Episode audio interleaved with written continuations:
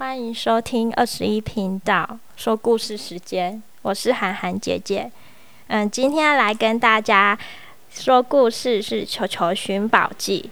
那主要的内容概要是：球球和毛毛在树林里遇到了一只狗伯伯，正在寻找他以前埋葬的宝物。虽然他们帮忙从树下挖出许多东西，却都不是狗伯伯要的宝物。正当大伙儿都很失望的时候，球球很突然有了新的发现。那现在我们要来讲《球球寻宝记》的故事喽。有一天，球球和好朋友毛毛来到了橡林树。正当他们在落叶堆中打滚玩耍时，咦，毛毛，你看，一只狗伯伯正拼命的用脚爬着泥土。旺旺，老伯伯，您在做什么呢？我我在寻宝呢。我突然想起来，小时候曾在把重要的宝物藏在土里面，但是。那已经是很久很久以前的事了，这会儿怎么也找不到。哇哦，寻宝耶！毛毛好像很有趣耶，老伯伯，让我们加入好不好？拜托啦！哦哦，好吧，那就请你们一块来帮忙。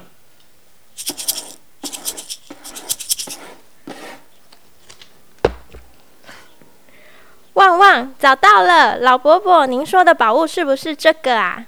哦，这颗石头的形状真有趣。不过这不是我的宝物，而是我埋的宝物的那棵树，应该应该比这棵大才对。大树的底下，大树的底下。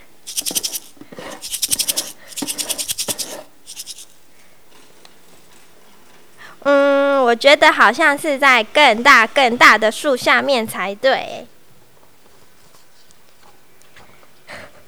更大的更大的树，那一定是这棵，一定是在这棵树的下面。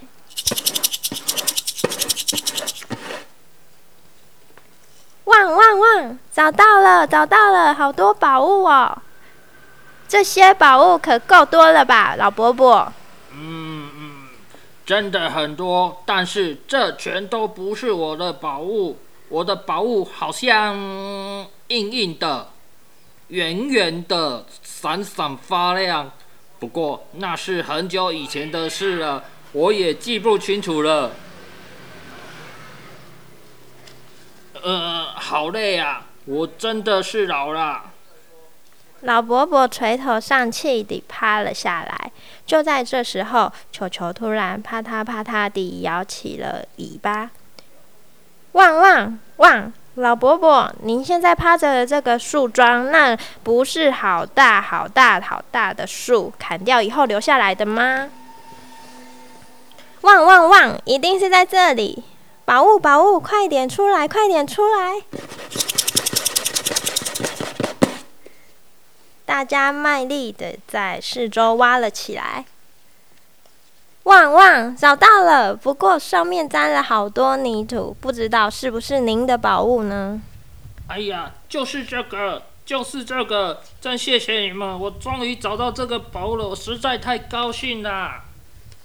宝物擦掉上面的泥土以后，变成了亮晶晶的圆球。旺旺，好漂亮的球哟！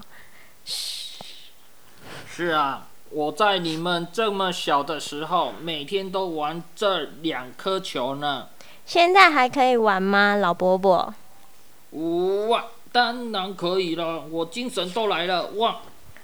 接着，球球、毛毛和老伯伯又滚又踢地，一起玩起球球来了。Hello，刚刚听完故事，觉得怎么样啊？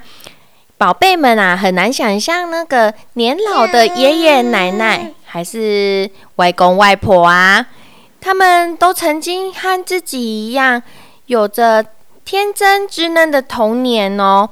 每个经历风霜的老人家，即使没有像故事中的狗贝贝那样，把小时候的玩具藏在地下，也很少在脑，但是那个在脑海中会存在着一些许多的儿时的回忆哟。那每位宝贝们可以从这篇故事啊，体验、体会一下时光的可贵，好好把握自己黄金的童年。然后呢，为什么那个小狗跟我们人类不太一样，会有他们会有挖地的习惯？所以呢，我们可以跟宝贝解说，为什么动物会，哎，会挖地呢？有可能啊，第一点。他们会寻找地底下植物根茎类或者是小动物作为食物。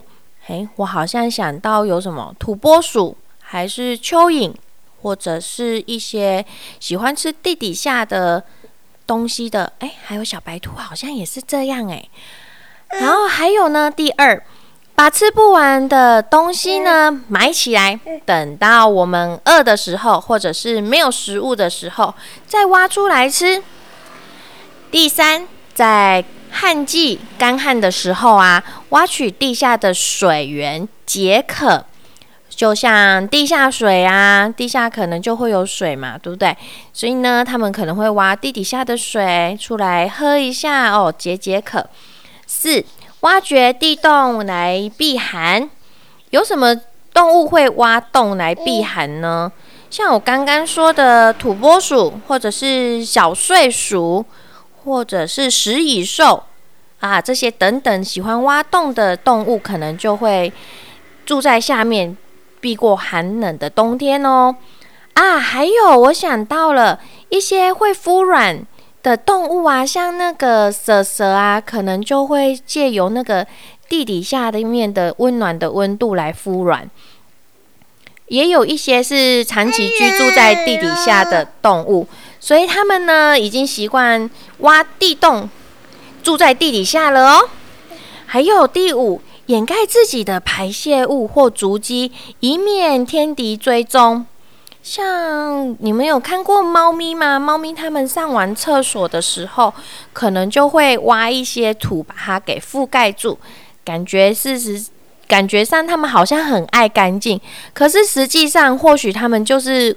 这样利用这样子的习性来躲避一些天敌哦。哇，这个时候啊，我们呢看完这本故事书，可以跟宝贝们玩一些寻宝的游戏。我们先跟选一些宝物。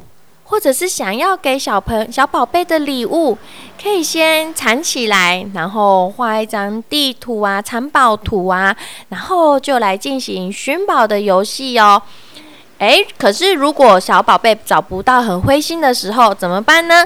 记得要给他们一些提示，不要让他们灰心，要让他们有一些希望，让他们就是可以继续觉得说，诶，寻宝很有趣啊，可以找到自己。哎，好像找到自己一直想要的东西，或者是一些新奇的东西，没有见过的东西，他们会更加珍惜呢。好啦，我的故事就分享到这边了，拜拜。